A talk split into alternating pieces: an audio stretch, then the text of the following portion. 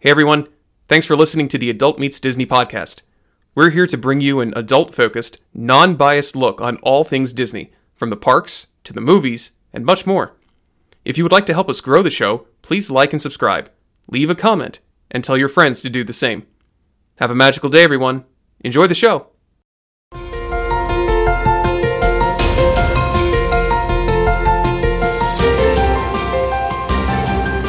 Hey, everybody, and welcome to the Adult Meets Disney podcast. I'm your host, Tom, and today for episode 25, wanted to share my thoughts and review of the newest movie on Disney Plus, Hocus Pocus 2.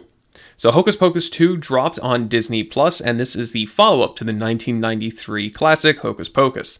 So, obviously, full spoiler warning, we're going to talk about everything that happened in Hocus Pocus 2 starting from this point out. So, this is your spoiler warning. If you have not seen Hocus Pocus 2, go check it out. It's Halloween time. Go check it out. Then come on back and listen to the rest of it. All right, so the story starts off with the history of the Sanderson sisters and introduces us not just to the three of them, but to some other characters, mainly Billy Butcherson as well. And this is honestly where I want to start. The actors who are playing the sisters, the, the, the kids, they were amazing. They they were spectacular in how well they demonstrated the the way in which each one of the sisters acted. Like it was so good. And a special credit, I, I didn't catch the actor's name. The person who plays Winifred, uh, little little kid Winifred, she was amazing. She had the mannerisms, the nonverbals, the speaking pattern, the changes in pitch, all of it.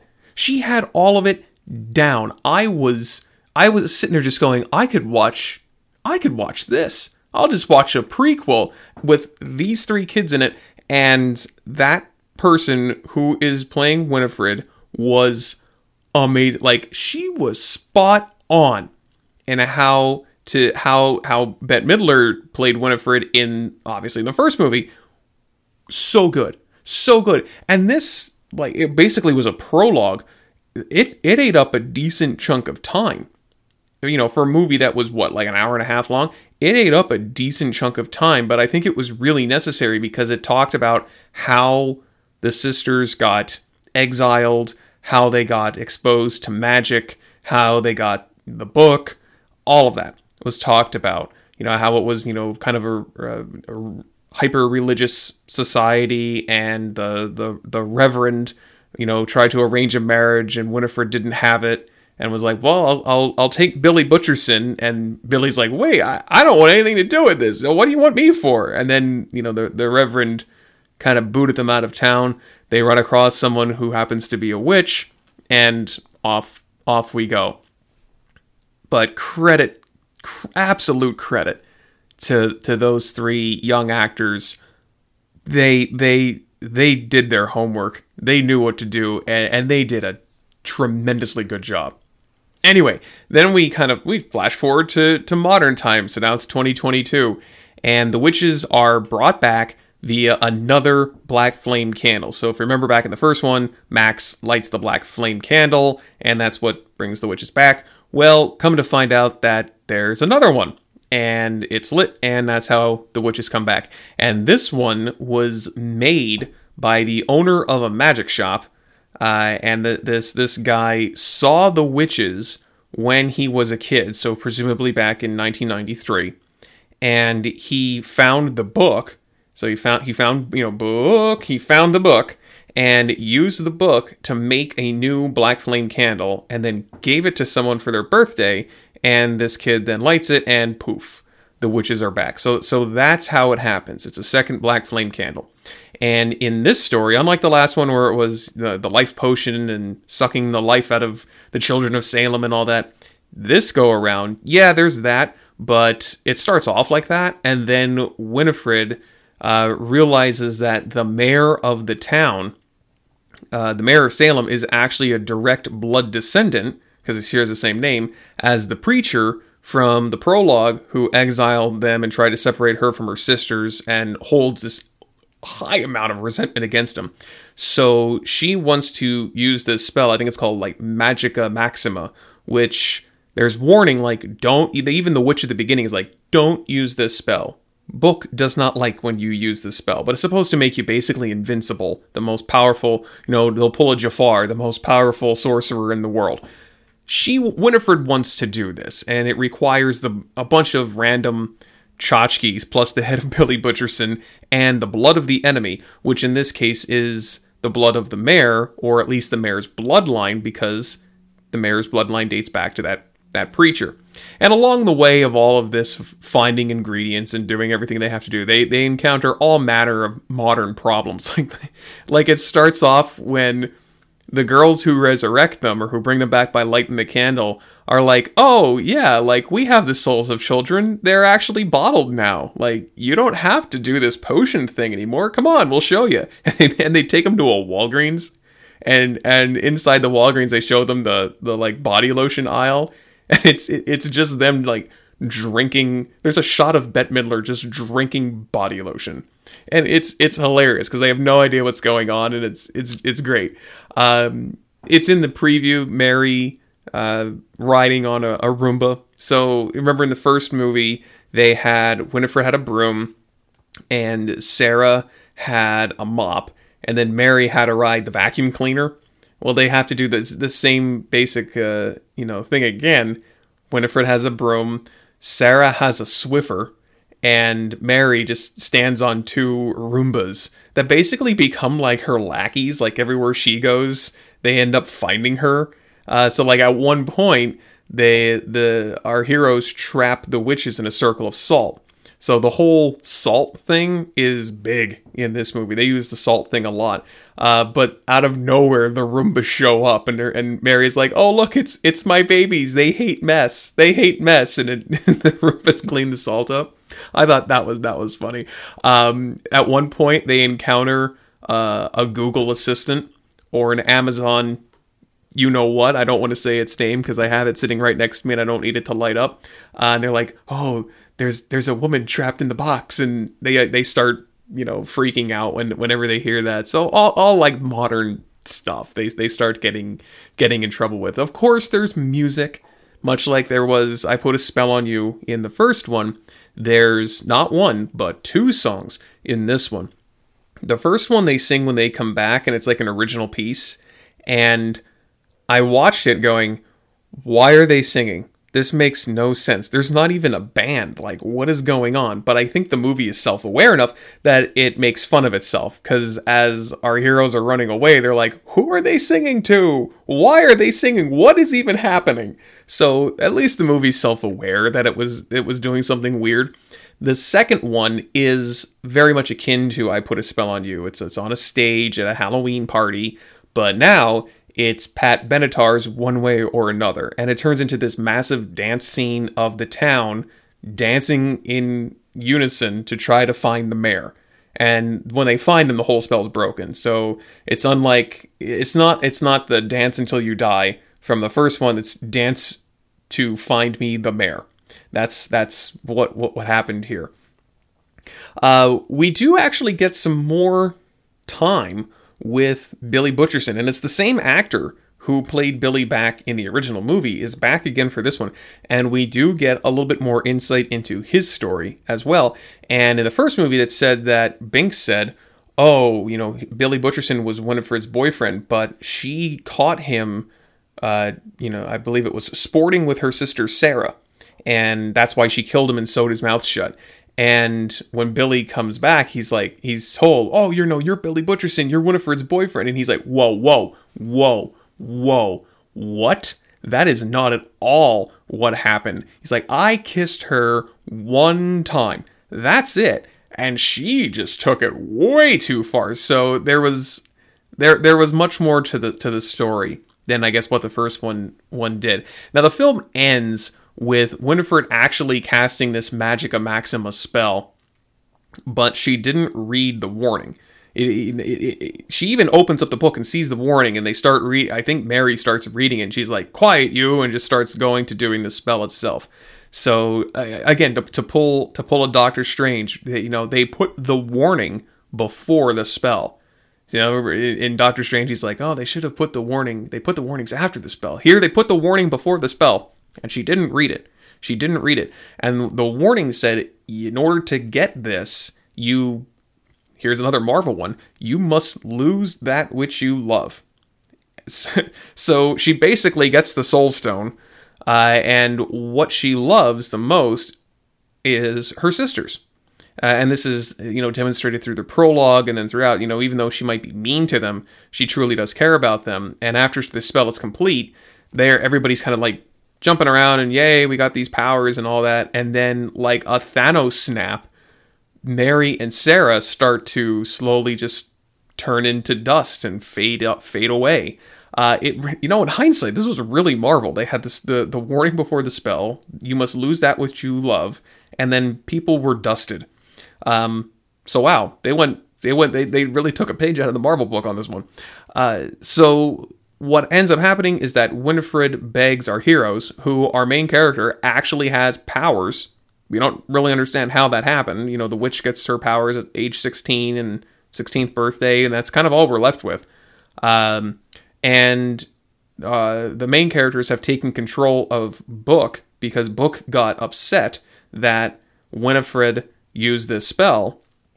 So they run a reversal spell, and what it, how it ends up getting reversed is that instead of the sisters being undusted, instead of a Hulk uh, snap, uh, Winifred is herself dusted to join her sisters, and that's where our film ends. There is a post-credit scene where a box with uh, BF candle number two, Black Flame candle number two, is hinted at. So there's the hint that there could be another black flame candle, so witches could come back. Could this mean that the three girls who are our heroes are the new witches? Time will tell. Uh, but the message of the overall movie is very uh, family, friendship, bonds of friendship, bonds of family, bonds of sisterhood. Uh, are, are really the driving the driving themes of this film, uh, and there were several callbacks to the original. Like this movie understood what it was supposed to be. It under it it knew what it was and it knew what it was not. And uh, I think for films like this, where it's a it's like, did we really need the sequel to Hocus Pocus? Hocus Pocus was like a cult classic film. Did we need it? Some say yes, some say no. This movie understood what it needed to be. It needed to it needed to be a, a popcorn, fun, family Halloween movie that really pulled on the nostalgia associated with the original, and it nailed it. There were several callbacks. Uh, at one point, when the witches come back, Mar- Winifred's like, "Where? What were we doing when we last disappeared?" And Mary's like, "Well, we were in the cottage, and the boys were in the cages, and then the headlights turned on, and they faked us out with the sun." So they they call back to uh, the bullies who were in the, the cages and like we still don't know what happened to them like that that is an unanswered question for for all we know they're they're still in there. Uh, there is like i said there is a black cat. Uh, it's it's a pet cat i think his name i forget what his name was. Um, just it's just a plain pet cat uh, in this magic shop. Uh, but the cat jumps up and sarah just takes a step back and goes oh, it's the binks boy. You know, oh, you Thackeray Binks, and it's like, oh, okay, okay, we're we're realizing that you know the that Binks, they remember who Binks was. Uh, Billy outright asked, "How long has it been since 1993?" When he when he gets woken up, uh, and at one point they actually show it's actually two points. Now that I think about it, they have a shout out to there was the scene in the original where uh, somebody was dressed up in a devil costume and the witches were like oh it's master and and it was you know just a guy and his his wife and she's like oh look you know master has married medusa because she had the curlers in so there was actually they were at this like a halloween festival and there was a guy in a devil outfit and a and a lady who had uh, the curlers in her hair and then at one point they actually look in uh, someone looks in a window and sees that scene from the original. So it was a movie within a movie that's a sequel to the movie itself. Uh, it was a rather meta situation, uh, but there are several clear callbacks uh, to the first one. So I guess the, the big question is was this movie good? And I would say, yes, yes, it was good. It's a good family Halloween movie. Uh, and there's data that has come out from Disney that says that it was the best debut of any movie on Disney Plus to date. The best debut, the most watched, which means that it beat out titles like Luca, Soul, Turning Red, Rescue Rangers, Black Widow, Hocus Pocus 2. Beat, you know, some of the, some of those are big name big name properties. Beat them out. It beat them out. Now, a lot of people I think are going to compare it to the first one. How does it stack up against the first? Because it's a sequel. That's that's what we do. And I get it. I get it, but you have to take this thing at face value. Like it's it's not trying to be better than the first one. It, it, it can't. It, is it better than the first? No, not by a long shot. It, it is definitely not the first movie. The, the first film, the story is so good, and the the uh, I put a spell on you. Like that thing is, you can't go to any Halloween anything and not have that playing somewhere. Like it, it, I can promise that I put a spell on you will be way and maintain its popularity compared to uh, one way or another that you're going to find out of out of the sequel. Uh, the story in the first one I liked much more, uh, and and the film itself I thought was a was a better film. This though is not bad. The sequel is not bad. It's you can't compare it to the first one. It's it's almost like it, it's it harkens to it, but it's not the same. It it really isn't. You know, it it looked to me as I watched it that the character arcs, uh, both of the the Sanderson sisters and our our main heroes, and the writing, behind the, just the script itself, was very much based on like a Gen Z and younger demographic, kind of very almost Disney Channel vibe to it. But when you t- when you take a step back and you look away from the arc of the characters, you look away from the writing, you kind of just look at the film in its totality. You kind of, to me at least, it made me think this film was made for a millennial. That's what that's what this was for, and, and it was it was great, you know, in that regard. Know, this the seeing the things like like the witches get into trouble with modern tech was funny, or, or seeing them drink drink body lotion in a Walgreens. That was that was funny. But the references, um, the the references uh, to to everything from from the first film, uh, and and how things just it looked like it didn't skip a beat from 1993 to now was was really great. You know, I think the other thing we have to remember is that when Hocus Pocus, the the OG film came out, it was a flop. It tanked in the theaters, probably because it was a Halloween movie that came out in the summer. So, uh, it would it have done better if it came out in October, late October of of you know 93, then probably maybe does a little bit better, but I I think it came out in like July. So, it probably would not have done well at that time it has become a cult classic after it left theaters. And there are several films that have done that. Uh, and now, I mean, Hocus Pocus is adored. That name, the name of that movie is said with reverence amongst a lot of people. I mean, and look what, look at its popularity was so high that Disney built that whole not so scary Halloween party stage show around the Sanderson sisters. I put a spell on you is the is the ending song of it. Like, people lose their minds when they see the Sanderson sisters at Magic Kingdom. There has to be a reason. It's because of the popularity of the first movie. This movie, though, it needed it needed to wait 29 years to get made. And it needed Disney Plus. Without without the time and the platform, this this movie doesn't happen. Like if this movie came out in 1996, and whether it was a theatrical release or at that time a direct to video release, I think it would fail. I don't think it would have been nearly as good. You know, the ability to stream this at home for at least for now what Disney Plus is charging and to have it really feed into the nostalgia that let's let's be real that millennials are all about. That's what this movie needed. It it really did. This movie needed that. Uh, and it also, I think, you know, allowed a lot of millennials who now probably have kids the age that many of us were in 1993 when this came out. You know, a lot of us might have been maybe what I'm guessing kindergarten through like third grade area at that time, third or fourth grade area at that time.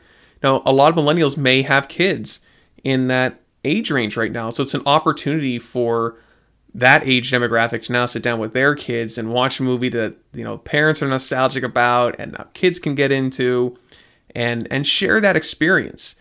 I mean, something has to be said for the fact that this movie has more watch watch hours or, or eyeballs on it than a movie like Black Widow did or a movie like Rescue Rangers did. Something has to be said to that that effect.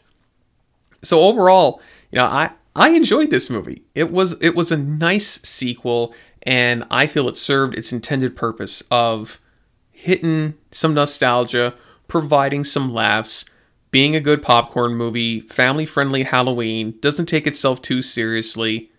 That's what, you know, this this movie is about and I think it really does stick the landing. Lots of laughs, lots of nostalgia. If you're a fan of the first one, you know, it's not going to beat it. It's not going to it's not going to it's not going to hold a candle to the first one. But it's still fun. It's still a fun movie. It's something that I am 100% going to include on my Halloween watch list. Obviously, Hocus Pocus is on Hocus Pocus is on like 24 hours a day uh, at Halloween. Like it is nonstop. It is like a Christmas story on Christmas Eve. Like that movie is on nonstop. Hocus Pocus is the Halloween equivalent in in our household. Um, it's it, don't think of it like the first one though. I think if you go into it and you think it's gonna be the first one or it's gonna be a sequel to the, it, don't. It, it, it's a sequel in name only. the The acting is good. The witches are good. Like even though they have all aged almost thirty years, they haven't skipped a beat. Their mannerisms, their inflections, it's still the exact same as it was back in 1993, and and I think it's it's really enjoyable. I I remember when we got done watching it, I looked over at Maury and I said, "You know what this reminds me of? This reminds me of um, Halloween Town and its sequel. That I think Hocus Pocus, in in my opinion, is the more adored movie to Halloween Town.